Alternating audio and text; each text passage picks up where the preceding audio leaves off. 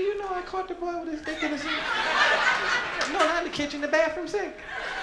Yes. Relatives be coming over. Hey, how you doing, Ed? You the one that had dick in the sink, right? yeah, I heard about it. No, you ain't got to give me five. Just back the fuck up. you know, your grandmother wanted to know why it should be. Boy, what? Why you would... Nan told me that you had your dick in the sink. Well, why you put it in there?